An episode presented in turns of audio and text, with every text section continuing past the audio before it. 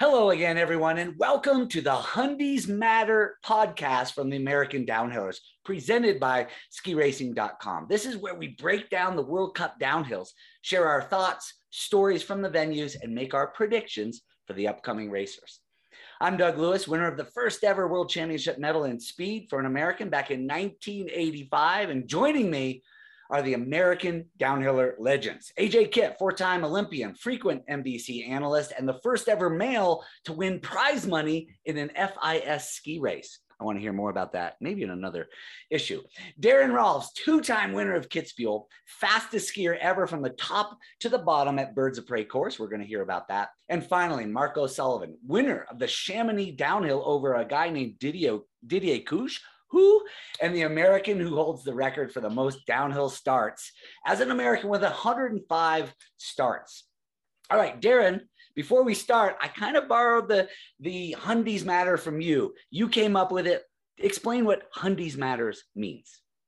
Well, you know, we're racing against the clock, so every 100th of a second counts. And that's kind of, I was talking to Phil Shettig about it, and with Spider back in the day, trying to work on new suits and in the wind tunnel, and like, you know, every hundie matters. So we kind of had that like printed on the inside of the zipper of the suit. It was pretty cool for a couple of years, and, you know, a reminder of what's at stake right there, you know. So if you're going down the road, put your arm out the window, even if you like feel your hand kind of like twist, turn, you can feel the drag. I mean, those little things make a big difference. So we're always trying to cut down time, and hundies do matter. I never won a World Cup, but I was second by four Hundies. Hundies Matter. Marco or AJ? How close that day. AJ and Marco, how close have you ever been off the podium or been off the top step? Well, when I got second in Kitzbühel, I was like 18 Hundies from getting my own gondola, which would have been pretty awesome to have two American. Well, there's more than two American gondolas with Phil, but I wanted to have a gondola before Daron. Well. All right, let's go up to Lake Louise. Before we hit Birds of Prey, I want to give a report from Lake Louise. They were able to get in only one race, the downhill on Saturday. I saw it. I did notice a little bit more terrain, Sully. But Sully, you were up there. Break down the race for us. How'd the Americans do as well? It was definitely a tough weekend with the weather. Like you said, you know, only one race out of three. It was kind of pretty much snowing the entire time we were there. The one sunny day was the downhill race day, and even then the kind of cloud cover rolled in. It was nice and sunny. Cloud, probably 10 minutes before the start, clouds came in and made it flat light. It really kind of felt like it took the wind out of the sails of some of the American boys. Not to be said that it wasn't a fair race, but they went from a nice day to kind of spit and snow, and I think a lot of the guys did not have the performance that they were looking for. And we had RCS did get a top 10 in 10th place in his first race back after injury last year, which I thought was huge. He was actually on track for even better result, and something near the bottom. He kind of lost a few hundies, more than a few hundies, lost about half a second on that last two splits, which was a bummer. But the rest of the boys, I think, definitely left something to be desired, and they'll be hunting for it in Beaver Creek. You know, the Austrians, like Doug predicted last week, really stepped up. Matthias Mayer was on fire. I mean, he was actually watching him in the training runs. He was kind of sandbagging in some of the most important parts of the course, not at the finish where you would expect it, but he was kind of standing up through the tough parts, like fishnet, C-turn, like he just had it dialed. And then it came race day. He had a little bit later start position because the earlier numbers did really well, and he came down and just smoked everybody. So that was impressive. But for the American boys, I think they're trying to push that to the back of their minds, move on to a new week at home in Beaver Creek. Yeah, Daron and AJ, what was your experience of maybe not starting out the season with a great result? What do you do mentally to move on to the next race? Daron, take it. Oops, can't hear you, Daron. Sorry, I was on mute there. You know, to like rebound, it's just a mental switch. You know, you just gotta like deal with it, like recognize your mistakes and move on. And to me, it was easy to move on from Lake Louise just because the excitement and coming to to home turf, you know. It was a big, big deal coming to Beaver Creek for me every year. And I think I just made the, you know, the switch mentally to really next day focus. And I did reach out to RCS. I just want to, you know, throw something out there from his run, because I was impressed. Like Marco said, he was really going. I think he was like fourth midway, you know, with the splits. And then he said he didn't ALC turn. He was a little late getting into the fall line through Gun Barrel. And so that kind of cost him a little bit in that section. He said he wasn't arrow enough on the flats and then pinched a turn on Claire's that further hurt him, you know. So, you know, you got to execute top to bottom. But obviously, I mean, he knows his mistakes. He can clean those things up. And the bottom line is he's happy with the skiing right now. And so you just move on with that. You take that, you know, like you're happy with where you're at and you make the adjustments. And, tactically, you just got to be on. AJ, you? Well, you're right. I mean, it's about momentum, and starting off the season with a good race really helps the confidence. Yeah. And if you don't, you know, you just have to find a way to switch it. And, you know, the sport of ski racing is about persistence. It's about, you know, repetition and persistence. And it's going to be like that all season long. You know, the season's got peaks and valleys, and we're always dealing with, you know, having a race that wasn't our best. So, you know, having that mental fortitude, you know, to be able to bounce back from a week that wasn't quite what you expected is super important in the sport, you know, in general. Yeah. I tell the kids, take two good things that you did, because everyone did something well, no matter what you did, even if you crash, and then just something you want to work on. Daron, you have a little inside scoop. How does the entire white circus of downhillers move from Lake Louise to Beaver Creek? Well, not in our days, but the last 3 years, the FIS has been chartering a jet. And so two staff members from each team get to go on that jet and fly directly from Calgary to Vail. And so that's a huge bonus for those guys. Makes traveling a lot easier. You know, the other, you know, techs and all that stuff. I mean, throw all the gear on a big truck and it's trucked down to Beaver Creek, like all the entire World Cup equipment and, you know, the wax room gear and the skis. So, I mean, that was a bonus, but, you know, with that like COVID scare up there in Lake Louise, I think there's reasons for a lot of precautions. They got in the Valley Medical set up a huge parking lot for COVID testing for the entire World Cup tour. And I guess I was talking to Travis earlier, and he was saying from 11 a.m. to 7 p.m., those guys were just like hanging out, you know, waiting to get tests and just running through all the teams. It was a mess, but they got a day off today and you know, getting ready for getting on snow tomorrow. And talk us a little bit about COVID and your experience, Sully, getting out of Canada. Yeah, the COVID thing is a real issue now. You know, it adds another component, and there was some false positives when they tested up trying to leave Lake Louise. Ultimately, I think there was some positive tests and some false positives that caused racers to get retested the night before the Super G. Like, these guys were woken up in the middle of the night saying, we got to confirm what's going on with your COVID test. And ultimately, I don't think any racers tested positive, but there was a US team staff member who's still in Lake Louise because of a positive COVID test. And that's a huge impact with, you know, 4 races coming up in Beaver Creek. If one of the athletes were to miss a series like that, it's super detrimental to the whole season. Yeah, it's affecting everyone. I mean, there's a couple Austrians who didn't even take the, there's the plane, and they got their masks on. There's a couple Austrians who refused to get the vaccination. They couldn't even fly to Canada. They're missing the entire North American series. So it is something to keep our eyes on, and it is not going away anytime soon. So Lake Louise, I called 2 out of 3, so I win 1,000 points. You guys all get minus 1,000 points. I don't know what that means. All right, let's move on to Birds of Prey.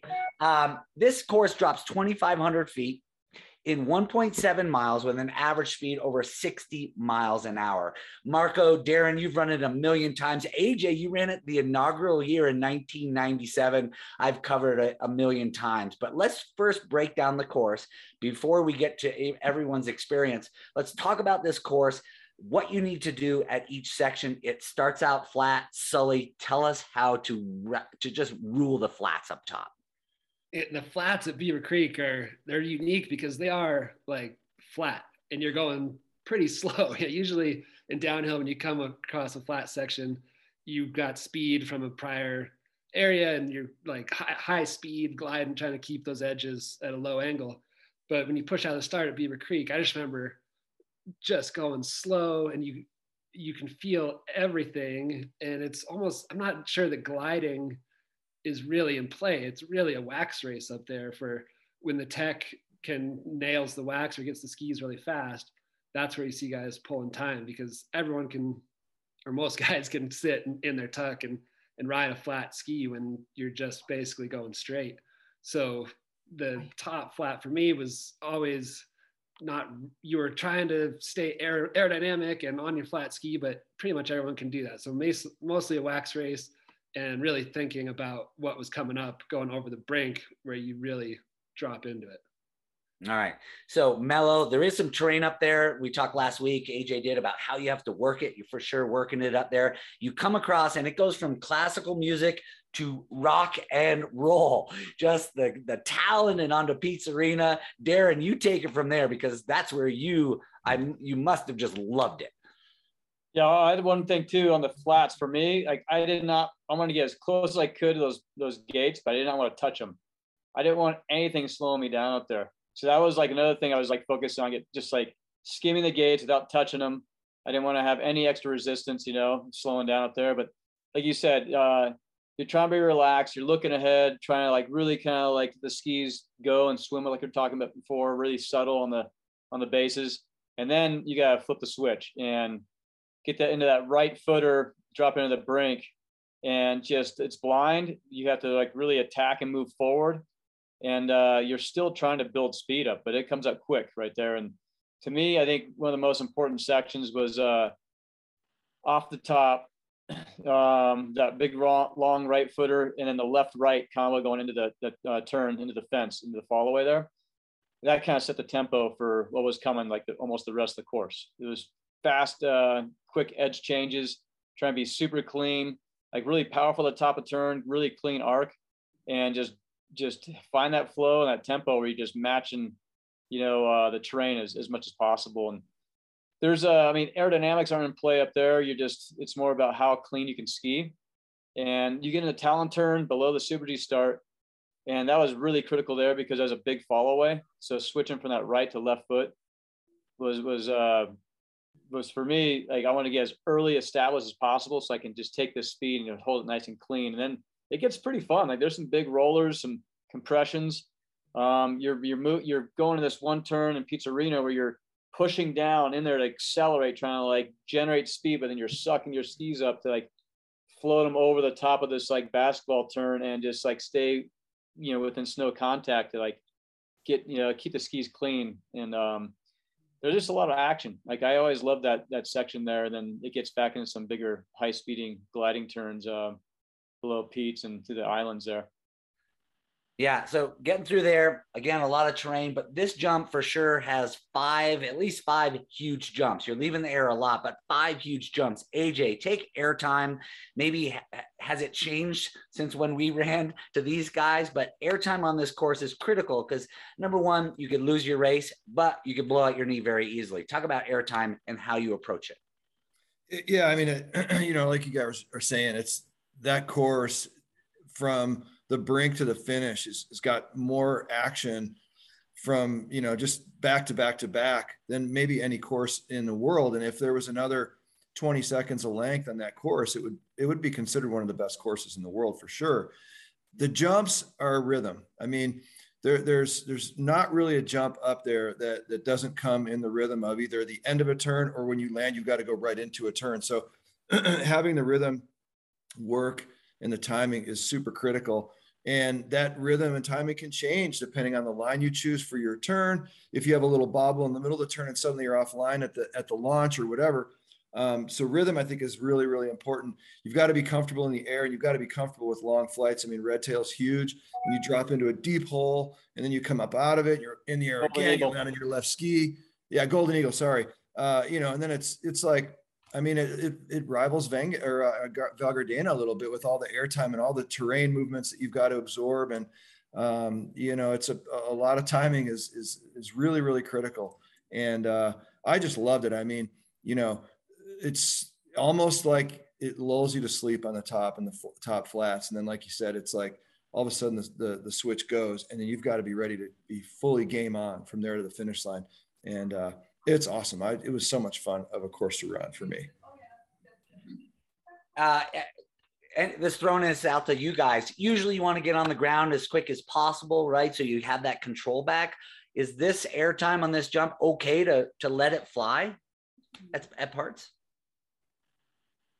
I think for the Golden Eagle jump, it's a really flat takeoff and it's a sharp, sharp angle that drops away there. So it's one of those where you, depending on the speed you're carrying into the jump, you don't really have a choice of how much airtime you're going to get. In certain years, that lip is bigger and steeper than others. But I think you want to give it a little press and stay in a good position, but it's really your distance is dictated by how much speed you're taking in. Yeah, I always say don't fight it. I mean, you take it as it comes and just make it part of the rhythm and the timing of your run. Yeah. I know. Go ahead, Daron.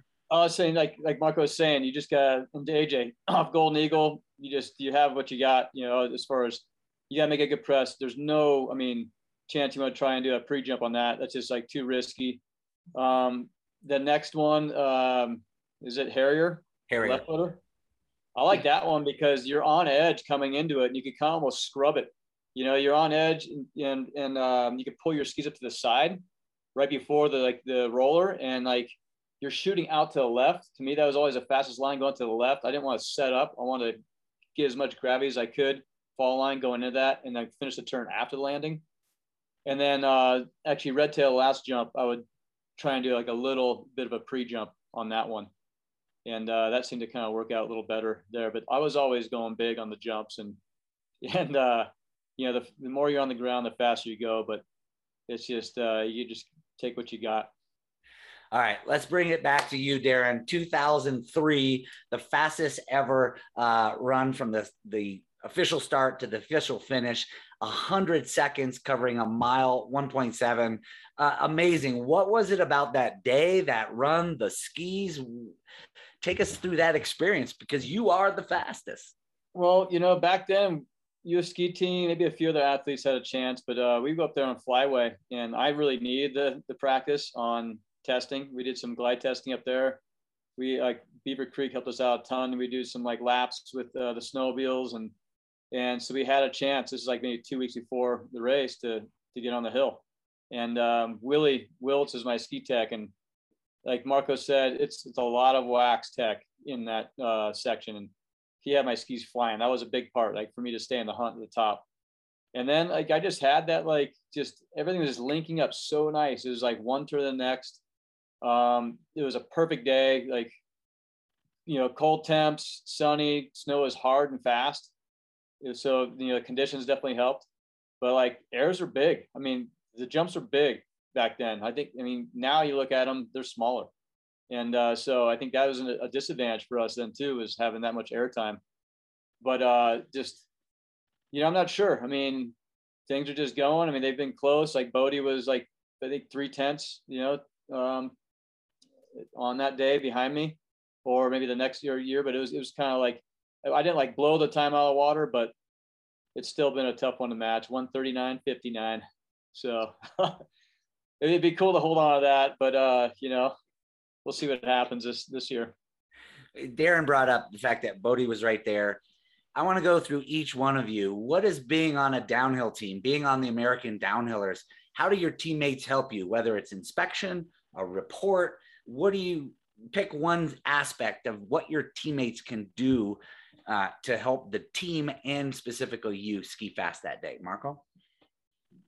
I think talking about the aspect on race day or on the training days leading up to the race, you know how your teammates ski and how the strengths and weaknesses they have. So you can kind of bounce off certain sections of the course, bounce them off your teammate to, you know, someone who's great at the jumping or the gliding or the technical parts. You can talk it through. They can give you ideas. You can give them ideas and end up helping each other that way. And we all know on the race day, you're there by yourself in the start gate, but you can gain some confidence for sure if you've got guys who are actually running the track with you. You're in each other's ear for a few days and just talking about the nuances of the course. And to have that closeness with a few teammates is for sure gives you confidence in yourself. Yeah, I mean, it's like you said, it's a team sport at that point. And you know, you're always comparing yourself to your teammates. You're training together in the off season, and you know, so you kind of have a gauge of where you should be at. And you know, some teammates, you know, can run a bit of a tighter line than you know that you can. So you gauge, you know, their line and their execution off of some of that stuff. But I think the most important thing is that course report on race day. You know, if you got a guy that's in the finish line, he gives you that report and he says, hey, it's just the flight's a little bit further off of Golden Eagle, or you know, the speed's a little bit higher, the speed's a little bit lower, or hey, there's this bump in the middle of such and such turn. I mean, this is where you start to really fine tune your run. But I mean, too much information on race day can definitely be detrimental. I just wanted little tidbits down the course, and just a good quick perspective from the finish line was the biggest help. Yeah, we would feed off each other in training runs. Really analyze the lines. Like, okay, you try this, I'll try that. You know, back and forth. Like, trying to get the most out of like our limited amount of skiing down this track to see what we can pull off. But there's also like, thinking back to like what AJ said about Lake Louise in race day, we did hold back on some sections, you know, not like, we know this works, let's not show this on training. I mean, it's just, you're giving up something that you could have on your side a little bit. So we work together as a team as far as analyzing the track, the lines, working on equipment, what skis, like maybe what bases are running the best. We tried a lot of different things on those training runs, and just try and like come up with the best like equipment package and tactical package for the race. And then you get some feedback from those guys, especially in Beaver Creek. You got all these forerunners, these like, you know, up and coming kids that can give reports back to even the early guys. Like if we have an American that starts first or second, they can get like a report back from the forerunners even, and get a little like, you know, feedback. Or, you know, we trust our coaches. We have trust in our coaches. Like if there's a hole developing, the errors are big, more speed, but they relay back to us, you know, we can really like soak up and use to our advantage. Yeah, back with AJ and I, AJ, you can probably differ than me, but, you know, we hung out with the Canadians. They spoke English. We hung out with Martin Bell from Great Britain. That was our training partners. I am so blown away. Maybe Marco and Daron, you can talk about this. I think you guys are still with the Norwegians, but how does that work when you're sharing so much? The Norwegian racers are coming up to the American coaches. You're going up to the Norwegian coaches. Is it totally open, or is there some nationality hold back there? Like, is it a fine line? Talk about that relationship. I think it is totally open. I mean, being in Lake Louise last week, when you inspect the course, the coaches are spaced out in their own section, and every American athlete stops at the American coach and a Norwegian coach, and Norwegians are the same. They're stopping at the American coaches. The video room, they're in the same room, the same workout room. They're, you know, block of Norwegian computers here, block of American computers here. They're sharing video. They're all on the exercise bikes together. I mean, they're essentially traveling as a unit, and that's maybe unique to Lake Louise because everyone is in the same hotel. I don't know if that'll, but they're, I mean, it's a huge advantage both ways, I think. Maybe more so for our guys right now, being able to be there with Kilde, you know, not defending overall champ, but past overall champ. And I don't know, it's pretty cool to just have that double feedback and two great nations together. So I'm so jealous that it wasn't like that with us. Daron, your thoughts on that? Yeah, I think it was a big bonus for us. I mean, obviously Norwegians speak great English, so it helped us out quite a bit to get course reports. And one of our American, you know, coaches is now coach over at the Norwegian team last few years. I'm Marco, Pete. Yeah, Pete Anderson is now coaching the Norwegians. That's really cool. Really cool. AJ, did you have a team that you worked with at that point during your career? Actually, the partnership with the Norwegians started at the middle of my career. So Atli Skardal and Jan Thorsen were kind of the premier guys on the downhill team for the Norwegians back then. And we actually traveled together in the summer and went to training camps in the summer for a couple of years. So that whole arrangement began back then, and it's continued, which I'm really impressed that it's still going, because I don't know what it is culturally, but we get along really well with those guys. And I agree, there never was any sort of dividing line, on a nationality type of thing, and competitive. We shared everything. We had meals together in the hotel in the summertime, and, it was that close. So it was a really advantageous relationship for both sides. This was actually leading into the 94 games in Lillehammer that we started this partnership with them. So I think we benefited. I mean, Tommy won the gold medal that year, and the other Norwegian guys had some good success as well. So I'm glad to see that it's still going. You mentioned the Canadians, and sure, they were, they spoke English, and we probably raced with a lot of those guys growing up, but it wasn't as open with those guys. I mean, I felt more national protection with the Canadian relationship, both with the athletes and the coaches, than I ever did with Norwegians. Interesting. I'll take a step back too, Lou, real quick on, it trickled down to even Europa Cup. So before I was on full World Cup schedule, I was traveling around with a couple of Norwegians. I was the only guy kind of doing the Super G GS program. It's either back then it was tech team or speed team.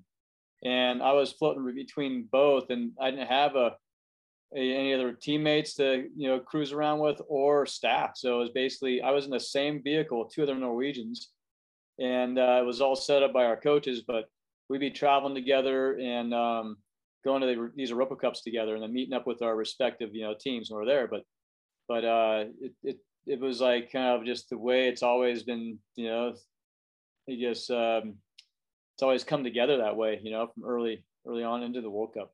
Yeah, and I urge, ski clubs and the different states, Vera and NARA, it is so important for us to start working together as U16s, as U14s, training, go to your place, go to our place, sharing that, because the ultimate goal is to be strong on World Cup. You don't have to win.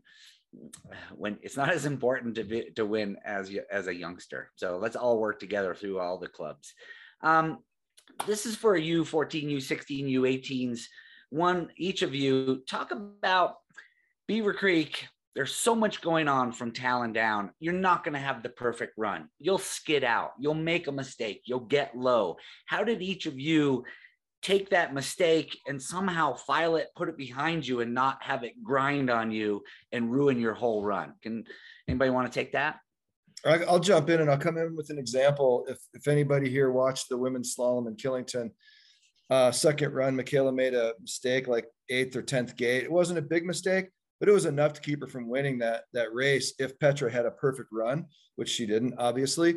But what I saw Michaela's reaction was she buckled down, and the skiing that we saw from her in the first run, where she was a little bit conservative and a little bit hesitant, that went away immediately with that mistake, and she fired to the finish line and had an amazing run. I think with that, she was going to be really hard to beat unless Petra had a perfect run. So, for me, if I had a mistake, I always tried to minimize the effects of it, and I absolutely got laser focused after that. And I wouldn't say I pushed any harder, but usually those little mistakes kind of woke me up and reminded me that focus is super important. And, I would start to really focus a little bit more ahead. But yeah, minimizing the effects of those mistakes is the most important thing. I can say from my own experience at Beaver Creek, and my best result ever there, I was 6th place, my first time. And it was because I didn't know the track that well, and I was just skiing it like I was free skiing, like trying to go fall line everywhere. And I'm sure I was making mistakes. I was missing my spots maybe, but I just kept it going down the hill. And I think in downhill, a lot of times, that's the way you got to ski it, is looking for speed, looking down the hill. And if you're not in the right place on one turn, you can hopefully keep those skis going and make it up in the next few turns. And Beaver Creek is so technical. There's so many places where you want to be here, you want to be there. But if you don't hit those marks, it's okay. You can keep it rolling. You got to have that free mindset.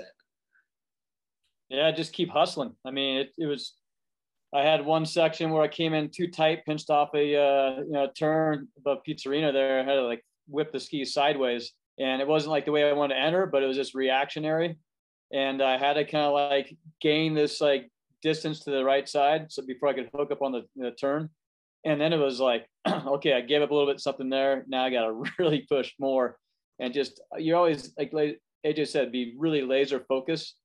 And I mean, I felt like I was like that anyways, but it maybe just makes you hustle a little more and put the hammer down a little harder when you make a mistake. But I think that's what Michaela did too. I mean, you see her like, even when she's behind on first run, she is a gamer. She comes back on second run and just throws it down. It kind of like, I think there's just more like, oh, everything's got to come out. And I think one of the comments, which I always from her, which I always like loved, you know, feeling myself was like knowing that you left everything on the hill. You had nothing else left, you know, to throw, you know, throw out there. And those are the most satisfying runs you can have. Totally agree with all of that. And this is something that young racers can practice in training. You know, don't wait to race day to practice your mental fortitude. Training days, you know, you're going to make mistakes. That's a way to practice. That's the time to practice. Moving on. All right. We have two more things to do. I'm going to ask a question that I didn't even warn you about. Then we're going to make our predictions. So I want to ask each one of you, what is, if you had to pick one, what is the most critical section to hit at Beaver Creek? And it can be all, we could all agree, but I'm going to say coming out of Pizzerina Pump House, if you've done enough to have the speed at Pump House, from Pump House down to Golden Eagle, not losing your speed, actually maintaining it and staying close to the snow. And that section, you can lose so much. That to me is what I like to watch. And that's most important to me. What about you guys? Most important thing that you think, or what's the one thing that you love to watch about that course? I think it's the Super G start to Pump House personally. I think that's where the race is won and lost. I mean, if you can get through the flats, if your tech did a good job with the wax and you don't blow it up top, then you have an opportunity to win. And if you're there, then I think Super G start to Pump House is where that race is won and lost. I'd say below Pump House into the islands, because you have there's so much distance there. You could trim off some good line and take speed from there. I'll screech out into the flats going to Golden Eagle. And that's kind of like the last chance to really like take all your speed from there to the finish. Yeah, there's a few kind of like little quick pitches, but if you don't nail those two big turns on the islands going to Screech Owl, then I think that's where, you know, the race is lost. I agree with all you guys there. Below Pump House, you know, AJ, you got to have, coming into Pump House, you got to have the speed. You got to maintain it below Pump House. But no one's mentioned from Golden Eagle to the finish. That's a section that just links up so well when you're skiing it, right? If you can just fly Golden Eagle, pump out of the abyss, left footer off Harrier, right footer into the compression over Red Tail. Guys who ski that well, you see them pull, you know, a couple tenths down there, and that could be the difference between the win and not. So every section. So it's pretty much like any ski race, like the wand to the finish line. That's the most important section. Start to finish. The new name of our podcast, Wand to Finish. If you look at, I've covered this race a long time. Let's go to predictions. But if you look at if you really dial in and see the intermediate times, Foytz, who's been fast here, Foytz always wins from Harrier down to the bottom. This is a guy we think he's out of shape, and you're tired there for sure, but Foytz crushes the bottom. That's why he's fast there. So leading into my top three, I hope you guys have them ready. I'm going to go Foytz winning, Kreekmeyer second, because I know he likes this course. This was his first ever podium. And I'm putting RCS, American Downhiller, I'm back, RCS as third. Foytz, Kreekmeyer, RCS. Who wants next? I'll take next because you're making me laugh right now. And I'm not kidding you. I had it written down, three same guys on the podium. All right. But I'm flipping it. Oh. And with the win to the third. RCS for the win. Same dude for second, Kreekmeyer. And Foytz for third. All right. That is good. Way to mix it up. Who wants next? I'm going next. I got mine written down right here. Kilde. Yeah. Jansrud, RCS. Ooh. But what I want to say is if you look at those results from Lake Louise, 24 guys in the top 2 seconds. There's so much depth on the World Cup Downhill Tour right now. So many guys can do it. All it takes is one little mistake for one guy to be out, and all it takes is one rabbit coming out of the hat for another guy to have a great run. But I've got Mayer, Gnon, Kreekmeyer, Foytz all as my wild cards. So there you go. I want my 1,000 points next week, Louis. I don't know who else is left for me to pick, but just I'm going to go. I saw Matthias Mayer up in Lake Louise was so impressive. So Mayer for the win. I think Travis Gnon is going to relive his world champs glory. He's pissed about last week. He's going to come out firing second place. And I can't go against Dominic Paris. I love that guy. So that's three new people. Nice job. Way to pull it out of a hat.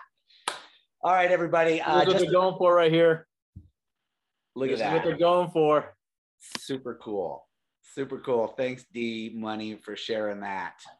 Daron has 2 downhill wins, 4 podiums, and part of that was a second in Giant Slalom. So awesome. And as Sully said, he had a 6th place in the downhill. So how to watch. There are actually 4 races, Super G on Thursday, Super G on Friday, downhills on the weekend, Saturday and Sunday. That's as far as the schedule hopefully will go. Not a lot of snow there, so that's going to actually affect how they train, how they warm up. How are they going to warm up? There's nothing to ski on. That'll be interesting. But you can watch it on MDC and Peacock. All right. Next up on the American Downhillers podcast, Hundies Matter, is Val Gardena. If Kitz is the most dangerous, Bormio the most challenging, then Gardena is the most fun downhill on the circuit. The amount of times you are in the air, I think you're in the air 23 times, is just amazing. And this is a place, get ready for these predictions, this is a place where the U.S. can go 1, 2, 3, 4, 5. They've almost done it before. So Val Gardena coming up next. Thank you to Daron, AJ, and Sully. And if any of you watching and listening have a specific question for our next show, email us at info@americandownhiller.com. Info@americandownhiller.com. We'll just end that with the trophy from Birds of Prey with D Money.